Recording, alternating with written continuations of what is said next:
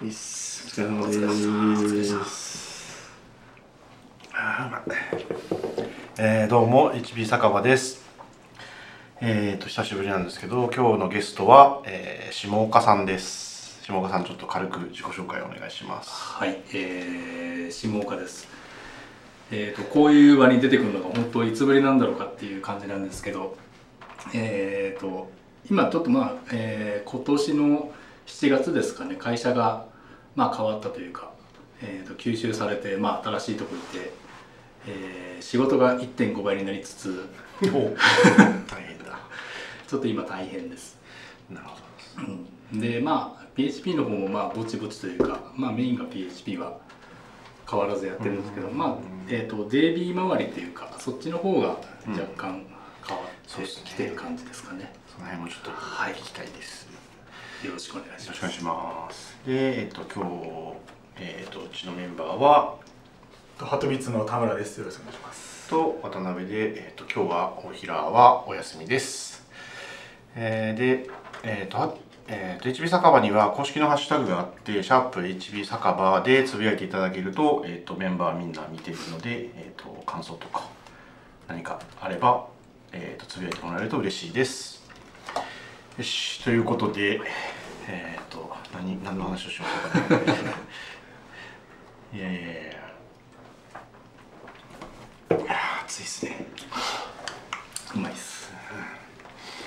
で、下岡さん、僕どこで会いましたっけね、最初。あんま覚えてないんですけど。ペチコンとかですかね。いや、勉強会とかじゃないですかね。勉強会ですかね。何回かわかんないけどね。結構昔ですよね、もうね。もう知り合ってからだとどんぐらいなんだろうですかね。PHP の3とかやってました。僕は3やってないんですよ。4から結構遅くて、4の最後の方ぐらいからなんで PHP 自体は。だからね、結構後なんですよ。この前PHP の現場を今回収録するのでちょっと振り返ってたんですけど、あの3人から見たら僕は全然後ですね結構。いやでも自分が最初行った時にクニットさんが前で発表してましたからね。なるほどね。クニットさんは結構古いですよね。そうで、僕もお世話になったんですけど、このネタ帳にある PHP によるデザインパターン入門っていう本ですね。これもう絶版になって、さっき事前にいろいろ話をしてたら絶版になってちょうど10年っていう、懐かしいな。これめっちゃ勉強しましたよ。これね、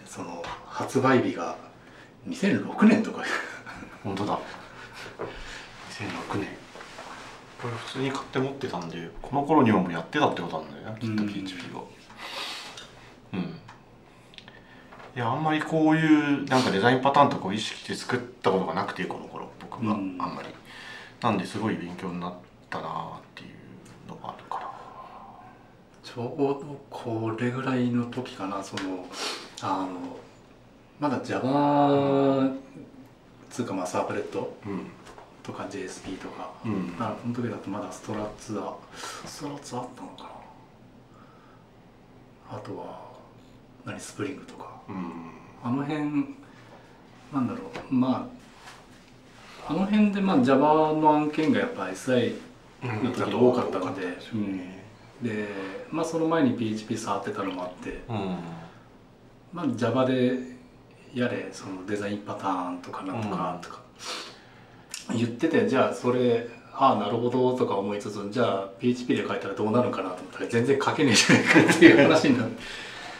これ書いた時って4？ いや5ですよ。5ですよね。もともとが4でやって、なんだっけな、そうですよね、アブストラクトがなかったんですよね。でアブストラクトって結局インターフェースを強制させるっていうか、インターフェースもなかったんですけど、あれ強制させるのどうしようかっつって、で結局 Java とかでいうとこのそのコンクリートなクラス作って、うん、その中で代するみたいな。うん、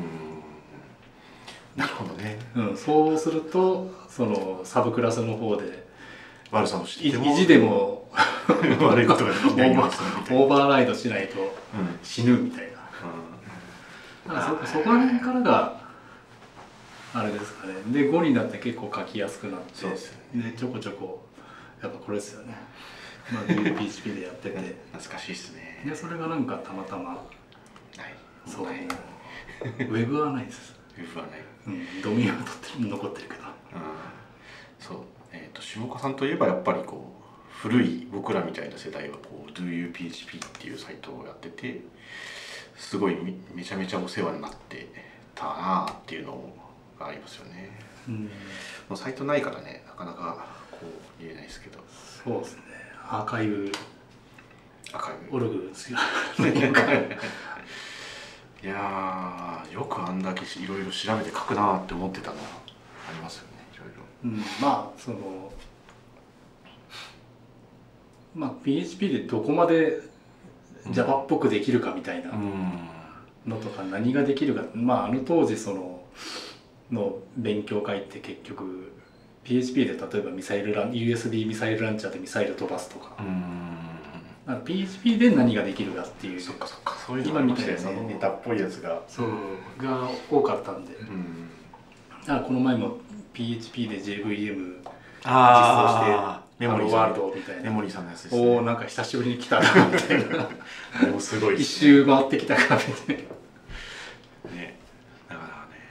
言われてすごいな。そうそう、だからあの時、今でこそ僕普通になんか CI だテストだって言ってますけど、うん、あの頃でね、静的解析をしてみたいな話を結構書いてたじゃないですか。 ありましたね、いろいろ調べてつうか、たまたま目に留まったツールちょっと試してみてどうだみたいな、なんだっけ、複雑度を調べるみたいな、なんだっけ、なんかメスディテクターだっけ、なんかそんなやつとかも試してたのを、僕はだいぶ経ってからも調べるとあそこに行くみたいなのがあったはずなんでそうそう、なんかそれはすごいなと思って見とく参考にしてましたね。まあね、結構暇だったっていうのもその社内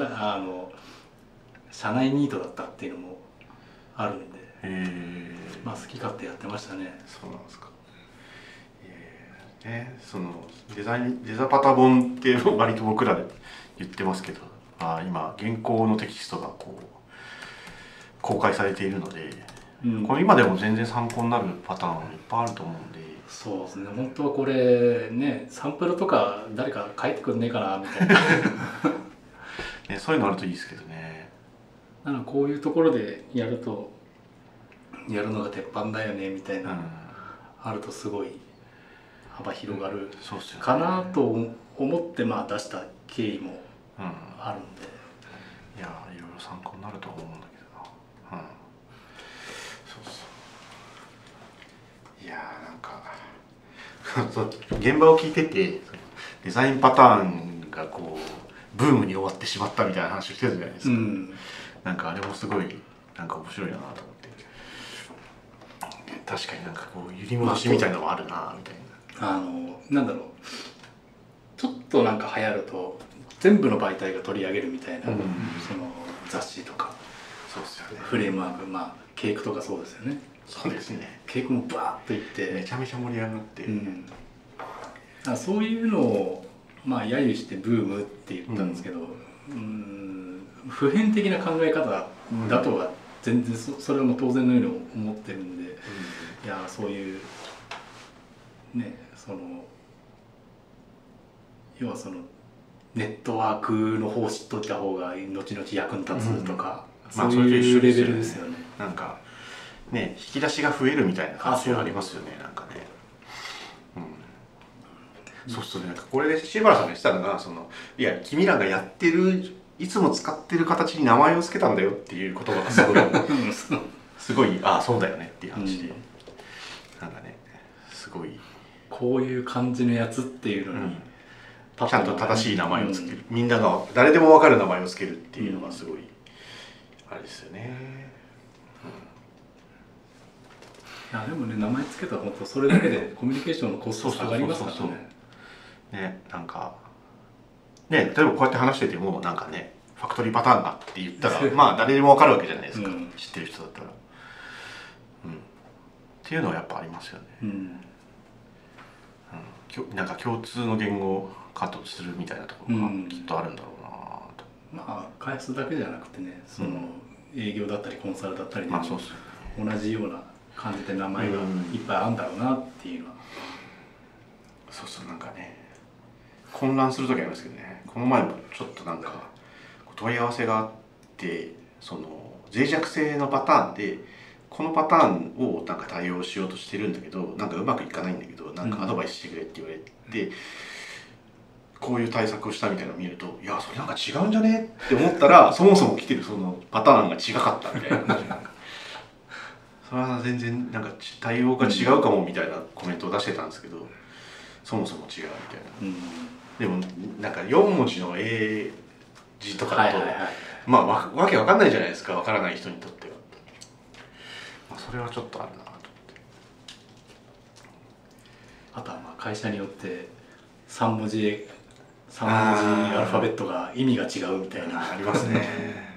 なんかみんなこう略語になっていて言葉が通じないっていうのが結構あったりしますね。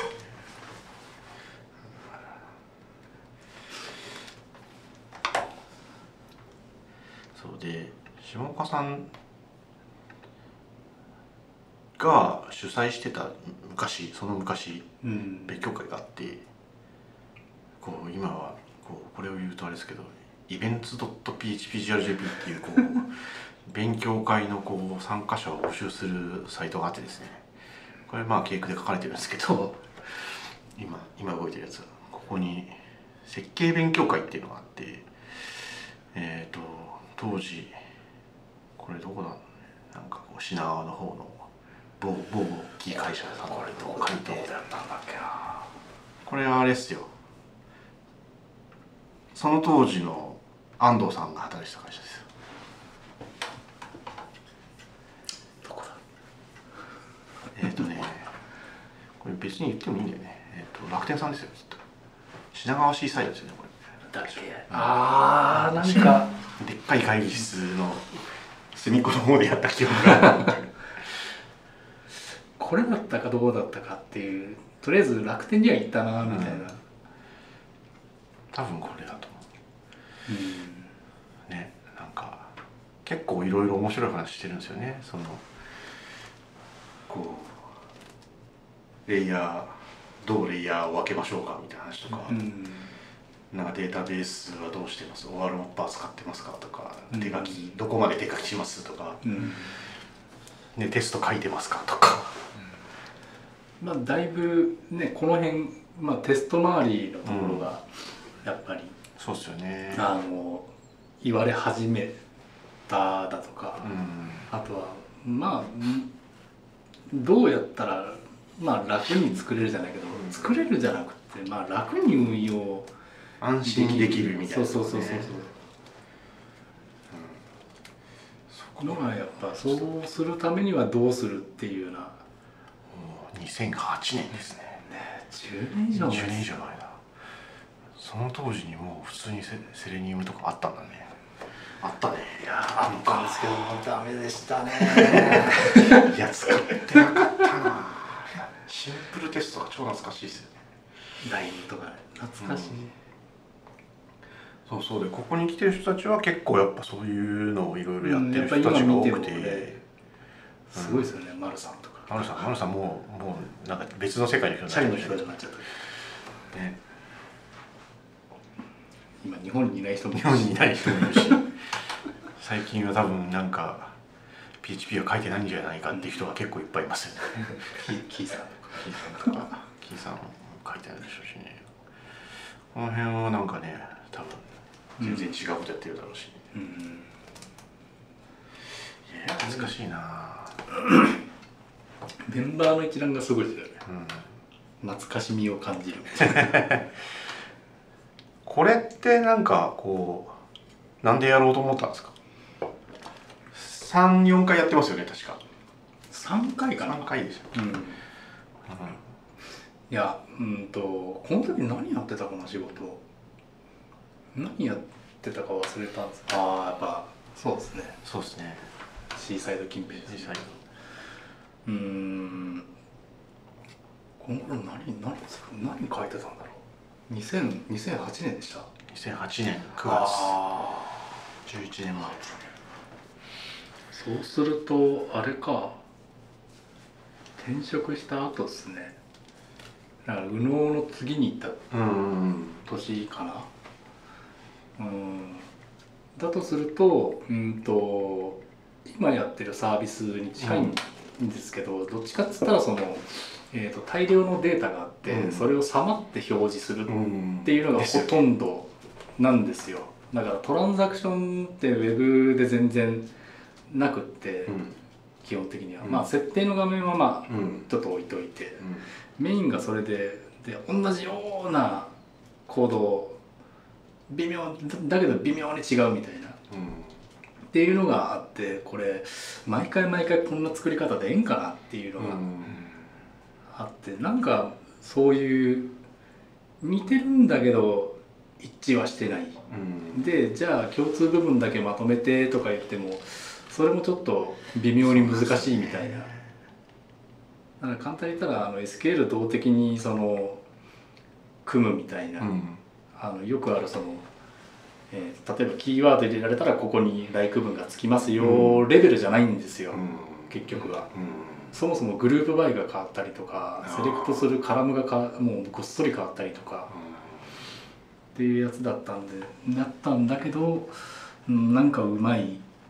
やり方ってないのかなっていうか、まあそこから始まって似てちょっと非なるものを作る時ってみんなどうしてんのかなっていうのがあって、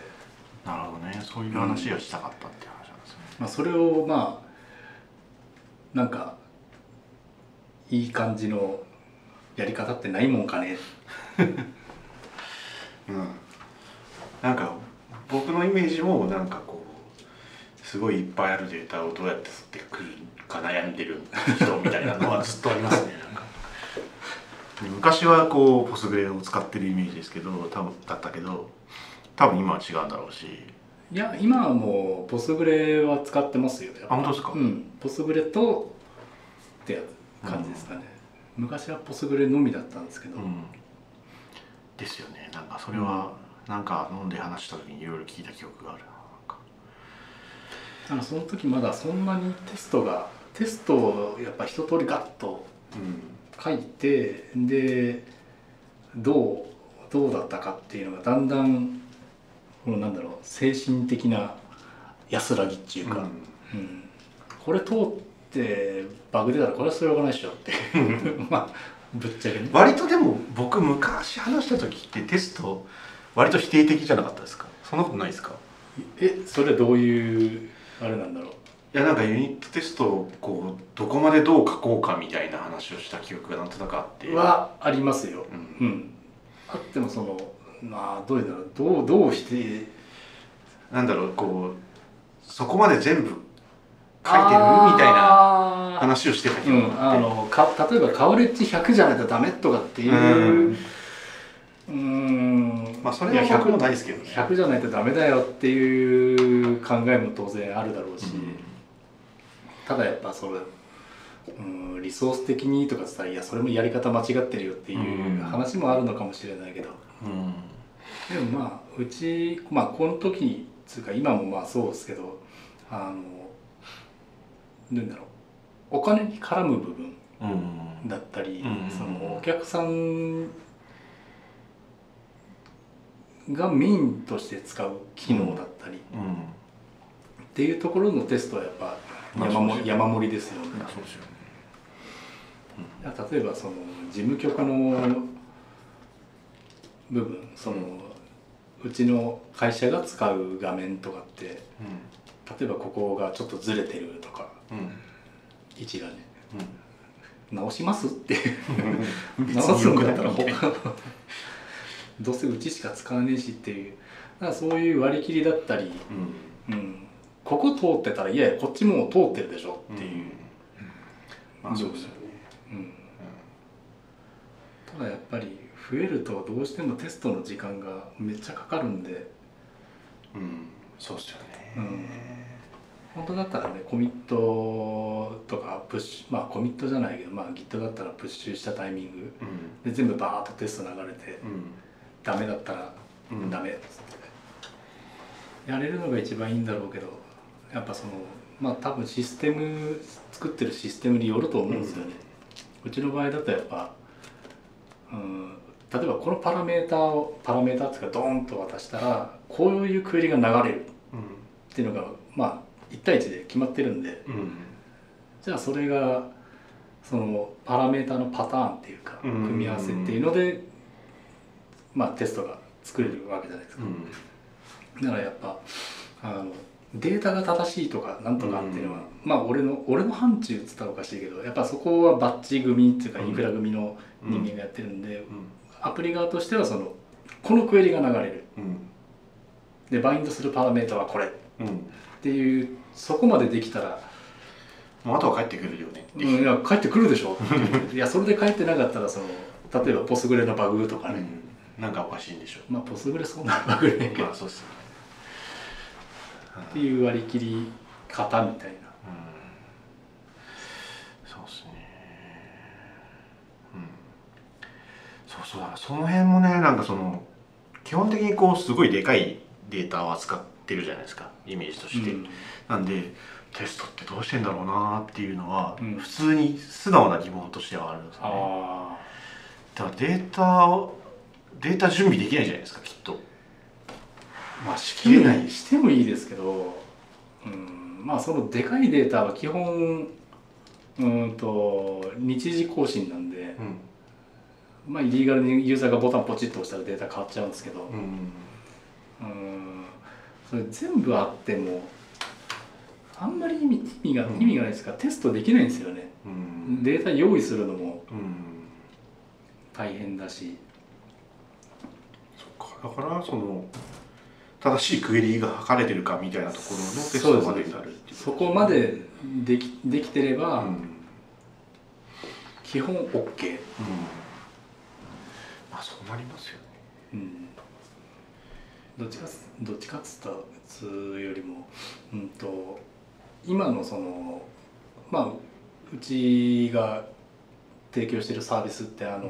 まあ MA なんですよね、マーケティングオートメーション、うん、そのユーザーのログがあって、うん、でこういう人に、まあ、そこから配信をするんですけど、うん、まあ、メールとか LINE とか、うん、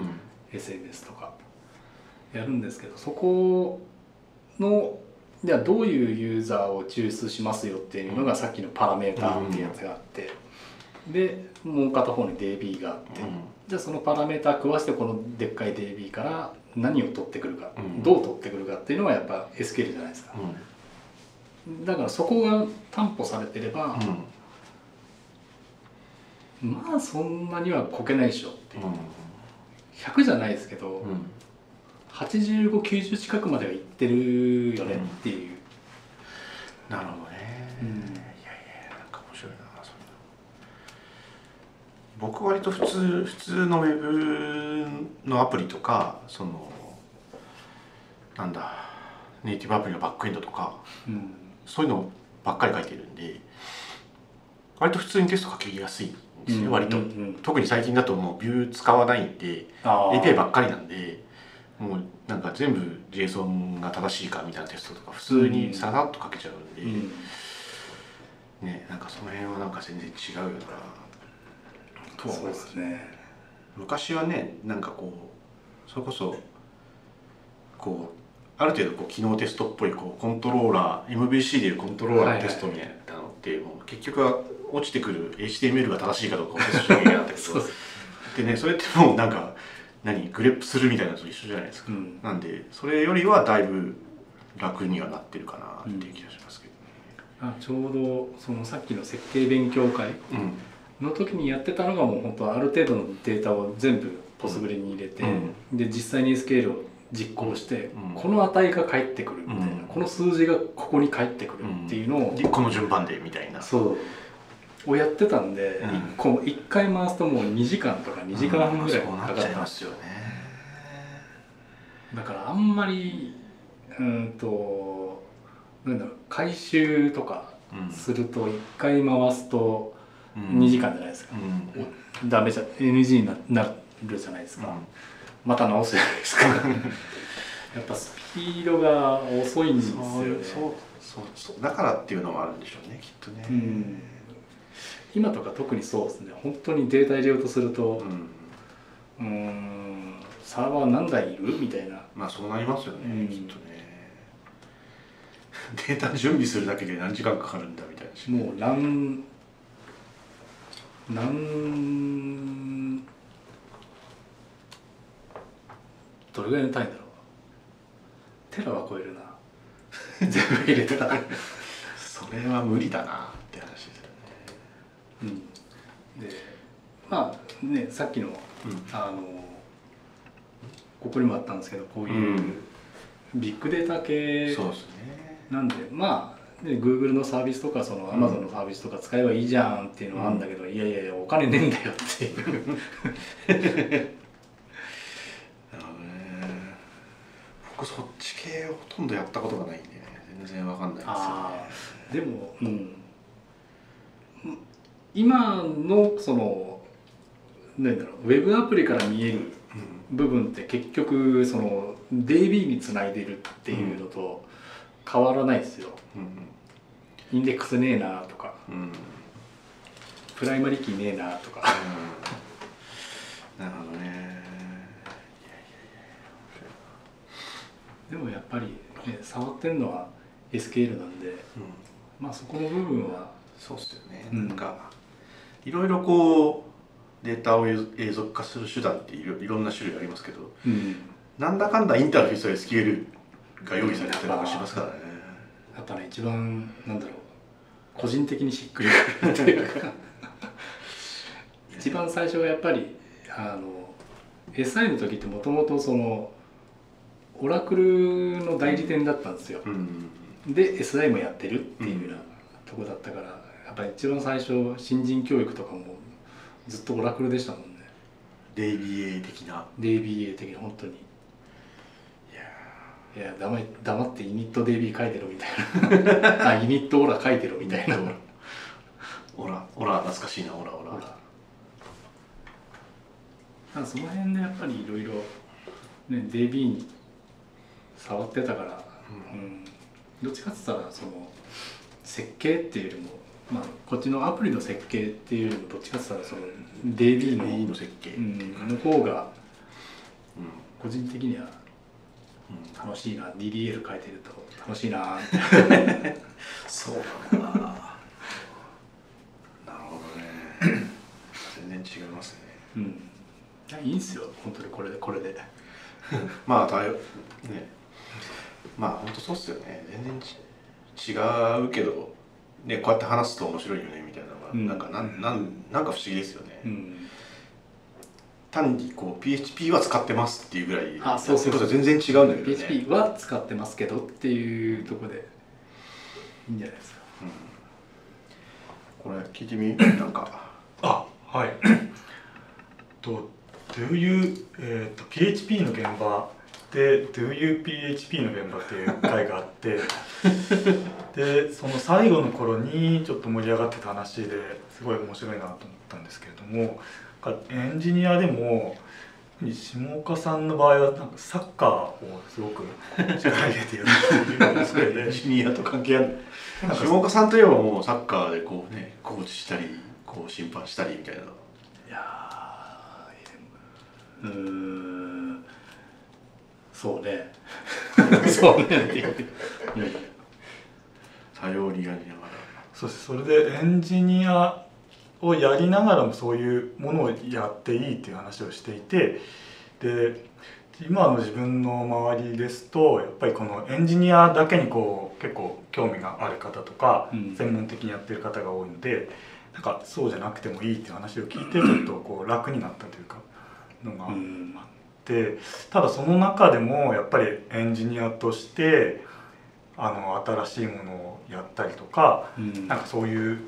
コツというか時間の使い方というか、そのちょっと聞いてみたいな。そこ疲れるときついな。いや、まあ自分の話なんですけど、まあ、自分、まあ、結婚してて子供もいて、はい、まあもうだいぶでかいんであれなんですけど、うん、やっぱりその結婚してるとか、はい、その子供いるかどうかってやっぱなんだろう、エンジニアどうとかじゃなくて、はい、やっぱかなりなんだろう、生き方じゃないですけどインパクトあるイベントだと思うんですよね。はい、子供が1人目できた、2人目できた、はい、でやっぱりずっと子供ってちっちゃいわけじゃないんで、うちとかなんか一番目はもう来年就職来年就活ですからね。そうですよね。今年就活、来年もう4年かとかなんで、はい、やっぱ子供が大きくなっていくと、やっぱそれほったらかすじゃなくて、やっぱ一緒に個人的には遊びたかったっていうのがあるし、ただまあエンジニア、そういう意味だとそのエンジニアのそのなんだろう、ずっと最新技術を追ってくじゃないですけど、はい、そういうイメージあるじゃないですか、はい、俺は別にいいかなっていうあるタイミングで割り切っちゃったんですよね。だから全然今のその JavaScript だったり他のそのなんかいろいろあるじゃないですか、うん、ああいうのは必要だったら調べる、まあそれはそれでいいんじゃないですかね。でだって言うてもだってさ、例えばハドゥープだったりとかはさ別に普通に必要だから、そうここら辺とかも本当必要に迫られてやってる、はい、でちょっとまあみんながどうかわかんないですけど、その最新の技術知ってないとダメみたいな追わないの中学生までだよねみたいなね、なるとやっぱきついんですよね。そんな人みんなつうかそんな人いないんで、やっぱ最終的にはそのやっぱり一番のリソースって時間だと思ってるんで、はい、どうその割り振るか、その自分エンジニアっていう面があって。はい、親、まあ結婚して、まあ、俺の場合だったら旦那っていう面もあるし、父親っていうのもあるし、だからそこでどう割り振るかじゃないかな。だからそれがすごいエンジニア寄りの人もいればいいし、いてもいいし、子供よりでもいいし、奥さん大好きで奥さんっていうのでもいいし、まあそれを含めて家族でもいいし、全然いいと思うんですよね。ただやるときにはね、それ以上にやらないとダメかもしれないけど、それでいいんじゃないかな。まあやっぱね、時間の使い方はね、特にだから子供できるとかなり変わりますから、ね、全然変わりますよね。またね、成長に言ってもまただんだんちょっと変わったりするし、だから今うちの場合だったらもうだいぶ手が空いた感じ、はい、一番下の子さんっておいくつなんですか？自分の中3。あ、じゃあうちの上と一緒なんだね。うちの上が中3、今中3なんで、だからもうそれぐらいになったらもうほっといてもいいじゃないですか、中学生なんか。まあほっといてもいいっつったらおかしいけど、なんだろう、学校のなんかイベントが PTA がなんちゃらがみたいなのはだいぶもう減ってるんで、そうですね、お迎えに行かなきゃいけないとかっていうのもないし。一番下がね、小学生なんでまあまあ手間かかるじゃないですか、小学校。まあでも今年で卒業なんでしょう、だから、まあそういう、まあ、さっき、まあ、一番最初に出たそのバランス、はいを、まあ、自分がどう取れるかな、まあ自分とか、まあ、サッカーっていうのはそれ結局子供つながり、はい、だから子供がサッカーやりたいっつって俺もなんかいつの間にかどっぷりみたいな感じだったから、まあそれはそれでもいいのかな。別にガチで、ね、サッカーやってる、別にまあ選手じゃないんで、選手だったら多分、まあ、選手やっても全然いいと思うし、それはそれで、ね、休日なんか全く違うことやって頭すっからかんになって、ああすっきりしたっていうのも全然いいと思うし、うん、ただそのなんだろう、こういうプログラミングだったりそのエンジニアリング大好きで、うん、もう週末もずっとやってるのが好きっていう人もいて全然いいと思うし、うん、こうじゃなきゃダメっていうのは違うかなっていう。あれですよね、なんかこう最新技術を常にキャッチアップしていかなきゃいけないみたいなのを、うん、なんかキャッチアップしたいっていう人はいいんですよ、うん、しなきゃいけないってなるとやっぱ辛いと思うんですよね、うんうん、まあね、仕事で必要だったらね、うん、覚えなきゃいけないっていうのは当然あるかもしれないですけどね。いや、最新技術じゃないと飯食えませんとかっていう人ならまた話別だけど、うんうん、世の中のシステムでそんなに最新技術ばっか使ってるかっつったら、うん、そうでもないと思うし、うん、ただまあエンジニアなんでそれを追っかけなくていいか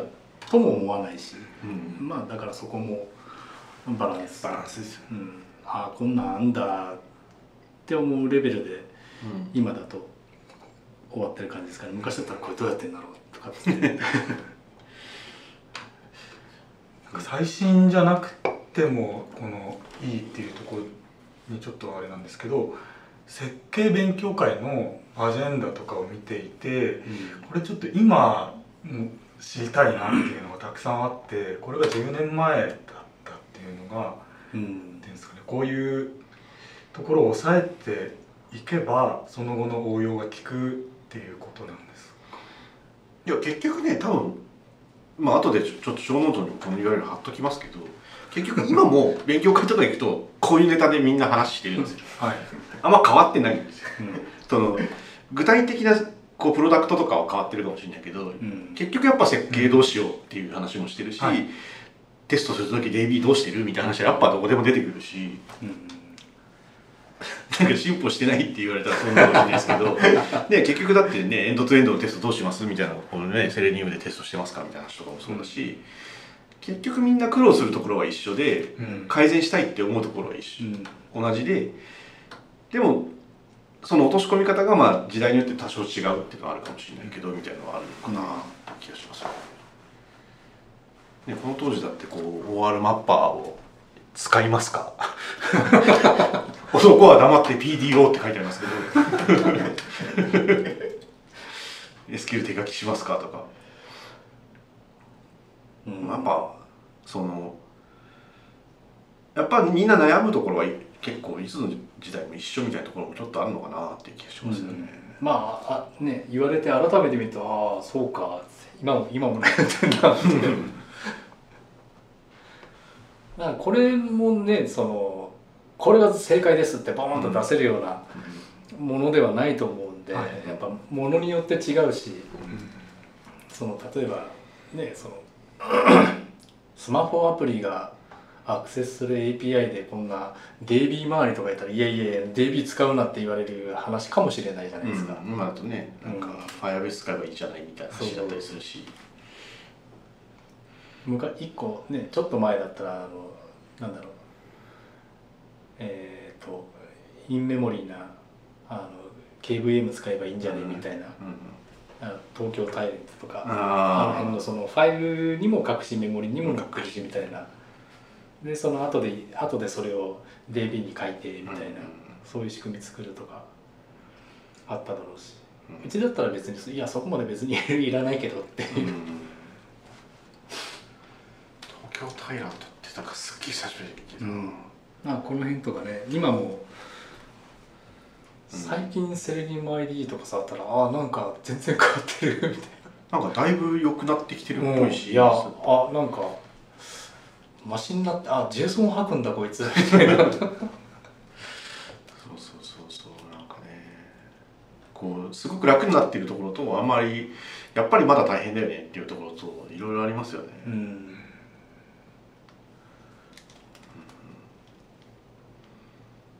やっぱ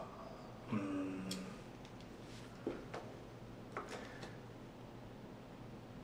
どうなんでしょうね、昔と比べてその納期とかが半年だったのが2ヶ月になったとか1ヶ月になったとかで、さらにこっから突き詰めないとやってらんないみたいなこともあったりするんですかね。どうなんですかね。あんまそこは変わった感じはしないですけどね。うん。そうですね。なんかそんなにこう昔より速いスピードで作んなきゃいけない感みたいなのがあんまないし、うん、逆にやっぱ時間かかってるところもあるなって気がしますね。やっぱなんか昔よりちょっと複雑にはなってるかなって気がしますよね。いろんなことが細かく。そこはありますね、うん、複雑になってるし、なんか扱うデータ量とかもちょっと増えてる感じはあるし、うん、うん、考慮しなきゃいけないことがちょっと増えてるなっていう感じはなんかするかな、うんうん、まあね、あとはその OR マッパーとか、うん、この辺りはどれだけ何に精通してる人がどんだけいるっていう、うん、その社内リソースだったり、まあ、外部も含めて開発のリソースがどういう感じなのかにもよるのかな。そうですね、うん、いや SQL めっちゃバリバリ書きますみたいな、うん、人が多いんだったらひょっとしたらね、うん、なんとか手書きでみたいなのでもいけるかもしれない。まあその方がね、効率はいいですからね、うん、明らかに。僕はあんまり得意じゃないんであんまやらないですけど、うん、うん、まあそうっすよね。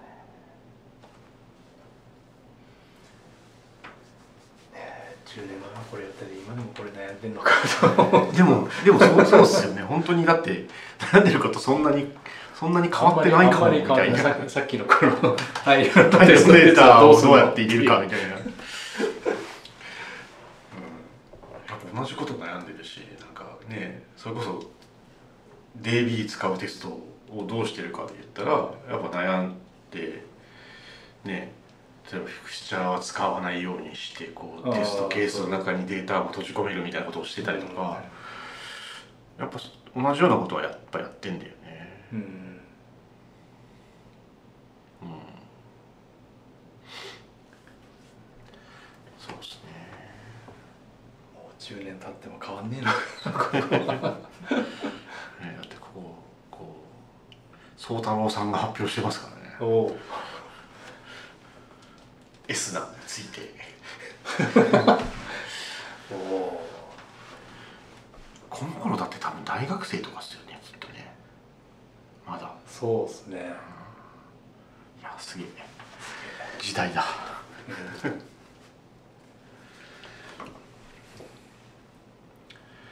いやいや、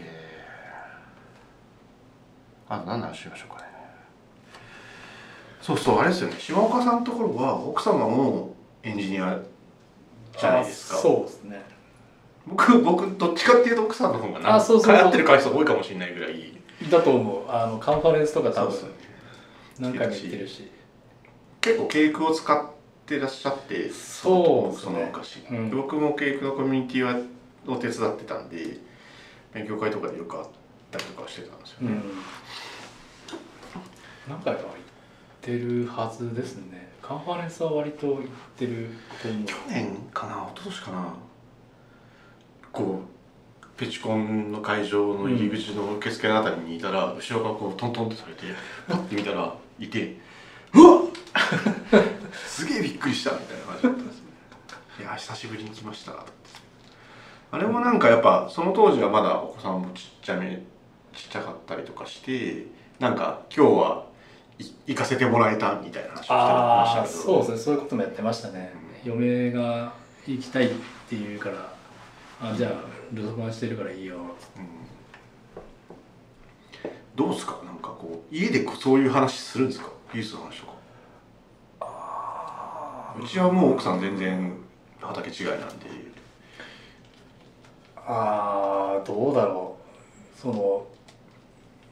技術的な話はあんまりないかな、しないっていうわけじゃないですけど、うん、ただ使ってる技術だったりが違うので、その漠然とした話、こういう時どうするみたいな、うん、こうやってるんだけどどうしようかみたいなのは言いますけど、うん、やっぱりするんだ、それ面白いですね。でもそんなにはないですよ、やっぱ。まあなんかこうやってる内容というかレイヤーというかちょっと違うんだろうなっていうのは思いますけど、うん、まあウェブはウェブですけどね、うん、いやーなんか面白いな、まあ、あんまり、うん、こういった話はやっぱあんまり家ではしない、うん、なるほどね。これ意外と愚痴ったりするんですよね。うん、愚痴りまくりですね、どっちかさそっちの方が多いつうかそれしかないみたいな、うん、なんかでもそうやって話できるのも面白そうですね。うん、なんか僕の友達でこうなんかこうお互いガチエンジニアで、うん、その実討論とかでバトルになるって夫婦喧嘩になるみたいな人もいるんですけど、それはそれで辛いなとか思ったり、楽しそうだけどね、うん、そういう議論がね週末毎晩できるのか楽しそうだけどなんか辛そうな感じがするし、どうなんだろうみたいな。どうでしょうね、そういうの。まだ奥さんも仕事続けてますよね。うん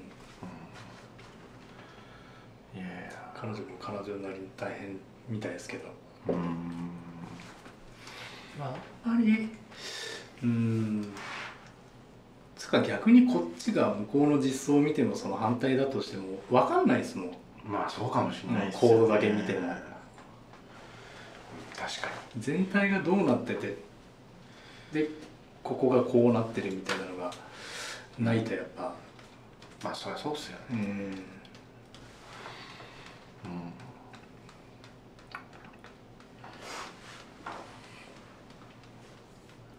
すごい、もう本当10年以上前だ。うん、これか。あ今こう、まあ、約10年ぐらい前に設計勉強会をやりたいですって言ってる下岡さんのブログを見てるんですけどそうですね。やっぱなんかいまだに変わってないな、うん、やっぱ同じところで悩んでますね変わってねえな10年経っても何にもやってねえのかみたいなそうなんですよね、こういうのがそうですね、こうやったらこう、うん、すんげえ良かったんだけど運用入ったら全然ダメだったみたいなとか。そう今言ってるのが、そのこういうふうにしたら開発の時はすごいいい感じだったんだけど運用でめっちゃつらみが出てくるみたいな話とかを共有したいですっていう感じで始まった勉強会なんですね。ああなんかこれちょっと言うのやめとこうリンクだけ貼っとくんでこうどこかみたいな、うん、どこを言わなかったっていうのは、まあ後で実際に会った人には言いますいや面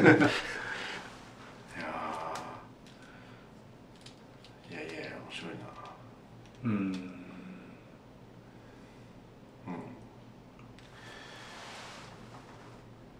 まあなんかどうなんですかね。やっぱみんなテストは苦労してますよね。この当時からこうテストって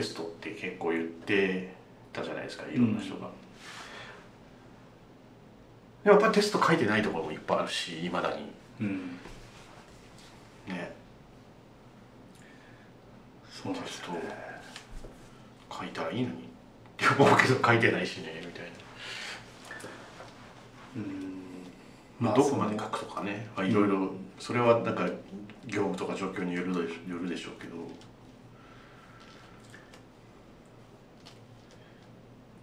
ど、なんだろう、まあ最初のその壁が高いとか、まあね、確かにね、やっぱ最初苦労しますからね。きっと例えば、まあデータマスターデータを入れて、でなんか処理して、で処理した結果こういうデータができるとか、こう更新されるとかいうテストを、まあ今だったらいろいろ部品があるからちょこちょこってやれば、この当時よりはだいぶいろいろやりやすいですよね。でも実際ぶっちゃけ僕なんか今ゴハトリスの仕事としてそういう客さんの支援とかをしてたりするのもあるんですね。なんかもともとテストがなくて、ちょっとまあいろいろこう割とこう頻繁にリリースをしたいんだけど、どうしてもやっぱバグが入りやすくなっちゃうみたいなお客さんがいて、でじゃあとりあえずユニットテストを書いていきましょうよ、で試合回しましょうよみたいなやつを実際にこう今この1月ぐらいから実際お手伝いしてるのがあるんですけど、大体半年ぐらい経ったんですけど、この前カバレッジ取ったらどうもね 78% ぐらいとかに、まあメインのロジックで取ってないところもまだあるんですけど、まあまあそこまで来たら結構安心できますよねぐらいのレベルまで、僕自身はほとんどテスト書いてないんですよ。例えばどこのテストを書くのが書きやすそうですかみたいなところを聞いて、最初にそこのテスト書いて、独自のこうなんかこう解決しなきゃいけない問題がいろいろあって、それを解決するお手伝いをしたら、あとはもう全部お客さんの方でテスト書いて育ってきてて、だからなんかきっかけさえあれば書けるっていうはずなんですよ、きっと。そのきっかけをどうするか、そこがこう自発的にやるのが難しいみたいなことがあるのかもしれないですけど、そうですね。だからまあ今新しい会社ですから、吸収された先出ますけど、やっぱどうだろう、自分とこでその技術者抱えてなかったんで、やっぱり外注さんに作ってもらうっていうタイプじゃないですか。で結構入れ替わりとかガンガンあって、何が正しいか分かんない。でだからテストで次から次へやっぱどんどん仕様を変えるじゃないけど、機能足したりとかで、そのテストする余裕がない、その人的リソース、時間的リソース、だからそういうところ、マネジメントの方の問題とだったりとか、まあ技術は多分あるとは思うんですけどね。ちなみにそれってテスト書いたっていうのって手で書いてます。手で書いてます。手でっていうか、こういう感じでっていうのを、例えばこのロジック、あるロジックがあって、でそこに対してなんかテスト、最初に一発目作りますよ、こういう感じに書いてくださいっていうサンプル書くときに手で。僕は手で書きます。もうだから最初に書いて、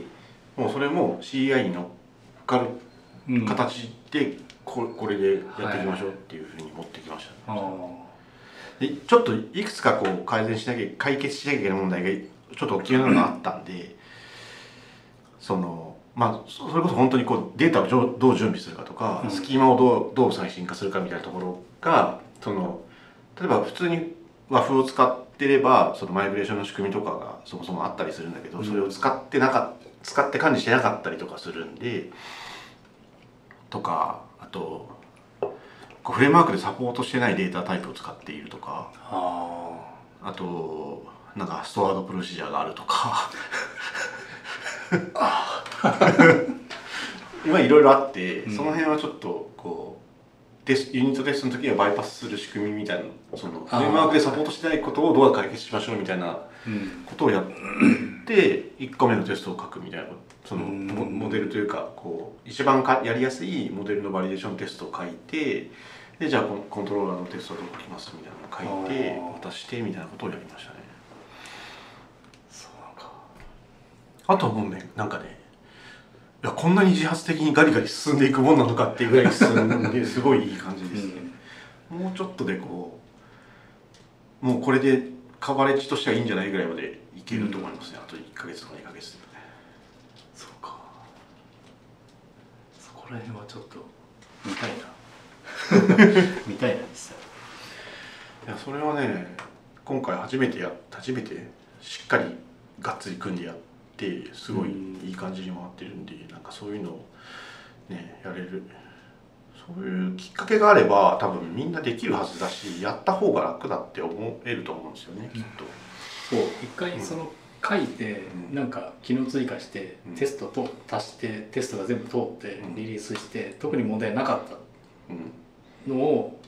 一回回せば、そうね、なんか例えばバグが出てバグが再現する、バグが再現するテストを書いて、ロジック直してグリーンになってみたいな流れを一発かければ、もうなんか書いたあこの方が楽だわって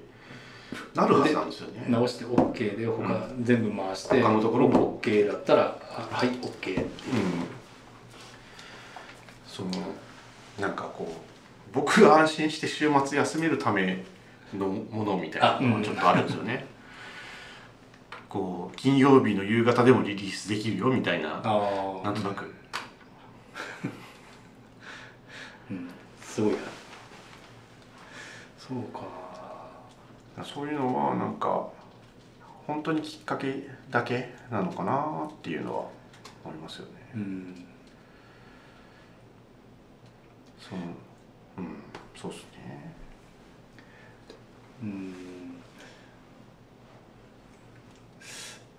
どうなんだろうってか、うちっていうか自分が今また触ってるそのシステムっていうかサービスの場合だとやっ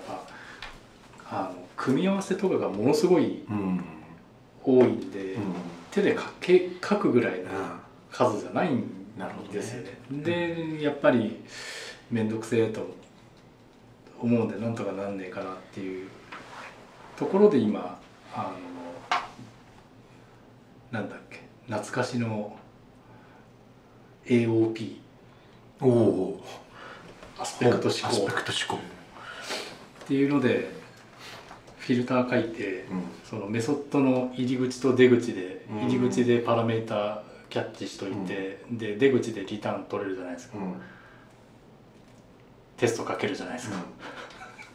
なるほどねっていうのを、じゃああとはその組み合わせが変わる URL リクエスト、まあ API なんで、リクエストの URL ダーッと用意して、上から順にガーッと流していって、でファイルテストコード入って、っていうので作っちゃったりしてますね今。最終的にさっきのそのこの SQL が作られれば OK っていうとこなんで、さすがにトランザクションとかそれちょっと難しいんで手入りますけど、そんなんで作ったりしてますね今。なるほどね。あまりにテストなさすぎるんでまあそれはね、そのなんだろう、どういう状況なのかによって多分いろいろ変わるとは思うんですけど、今とかでも CI とか言ってもなんかサークル CI でしたっけ、ああいうのとかって使ってます？使いますね。ああ、やっぱそうだよなって、そのさっきのその最新技術っていう部分、いやうちはシェルで十分ですみたいなCI だからなんかやっぱクラウドベンダーさんのサービスを使ってサービス提供することが多いので、まあそれこそAWS だったら AWS のコードパイプライン使う方が楽だし、楽というかいろいろ親和性が高いんで便利だし、Azure を使うんだったら Azure DevOps 使う方がやりやすいし、まあ他だったりとか、なんかもうちょっとね、サーク CI、 まあサーク CI で どっちでも対応できるし、別に逆でも全然できるんですけど、なんか最近でもクラウドベンダーさんでやるようになったのって最近かもしれないですね。コードパイプラインとか Azure DevOps とかを使うようになったのはここ僕1年とかぐらいかな。それまでは割とサークル CI を使っ出たり、その前は自前でジェンキンス立ててたりとかみたいな感じかな。うん、うん、まああれですよ、継続的にテストできてりゃ OK なんですよ、まあそうですね、動きゃ OK まあどこでもいい本当に、まあ、デプロイする先がなんかね、クラウドのサービスだったら そこのやつを使う方が、まあ、いろいろ楽なことはあるかもしれないなっていうぐらいの話で、うん、別に Azure DevOps って AWS にデプロイしようと思っても別に普通にできますけどね、うん、みたいな、そう僕は割となんかそれやってないとこう自分が安心できないんで、うん、こう今受託の仕事をやってますけど普通に試合回してますね、うん、割と。いや今も今つかもう、うん、実は個人的にはだいぶもう当たり前に なってきて、なんかエラーあったら、うん、あやべっていうのが、うん、気づけるのがすごい楽。まあそうですよね、うん、ほっといても気づける、うん、それこそその PHP ゲーマーの新原さんとかとも話すんですけど、こうテスト書いといてああよかったって思う経験を書き始めるとすることになるんですよねきっと、うん、なんか絶対影響出ないだろうと思って修正した内容がなんかとんでもないところに影響出るみたいなことがやっぱどうしてもあるんで、規模がそれなりの大きさになると、それをやっといたらやっとく方がいいよねっていうのを言い続けてる理由ではあるかもしれないですね、うんうん、ちょうど1時間ぐらい経ちましたかね。いや楽しいな、うん、なかなか最近こういうのを話す機会が全然、話す機会っていうよりも話したかったわけじゃないけど、うんうん、こういうのをしゃべれる人っていうのはなかなかあ外に出なくなった分喋ることもなくなったから、ああなるほどね、なかなか新鮮です。いやいや楽しかったです。喋り足りないこともないですか？こんなこと喋りたいとか聞きたいとかあれば、うん、もうちょっとつまみ食うの忘れたぐらいですかねどうぞ今日のつまみは、マッシュルームのマリネです。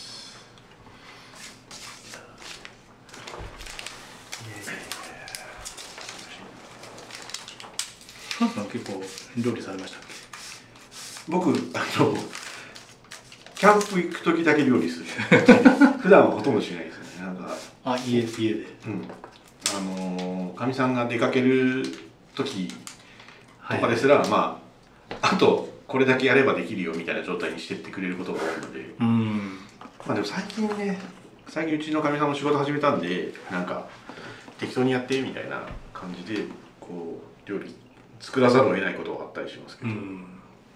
でもそんなに作ってないですね家では。こうなんか肉焼く係とかスキレットを使って何かをするときはパパやってって言われますけど、割と重いしでかいし、うん、その際作ってないんで作んなきゃまた。そうですよね、下川さん料理も結構してましたよね。なんかね料理するとすごい、はい、頭すっきりするんですよね何も考えないであこうやって無心にみじん切りするみたいなホースとかでガーンってやってニンニク潰してこうマシンとかすべて、いや僕はそんなに全然料理しないですよ、ざっくりした感じなんで。ゆるゆるで申し訳ないですね。いやいや全然楽しかったです久々に。ということで、話はつきませんが、今日のゲストは下岡さんでした。今日はありがとうございました。ありがとうございました。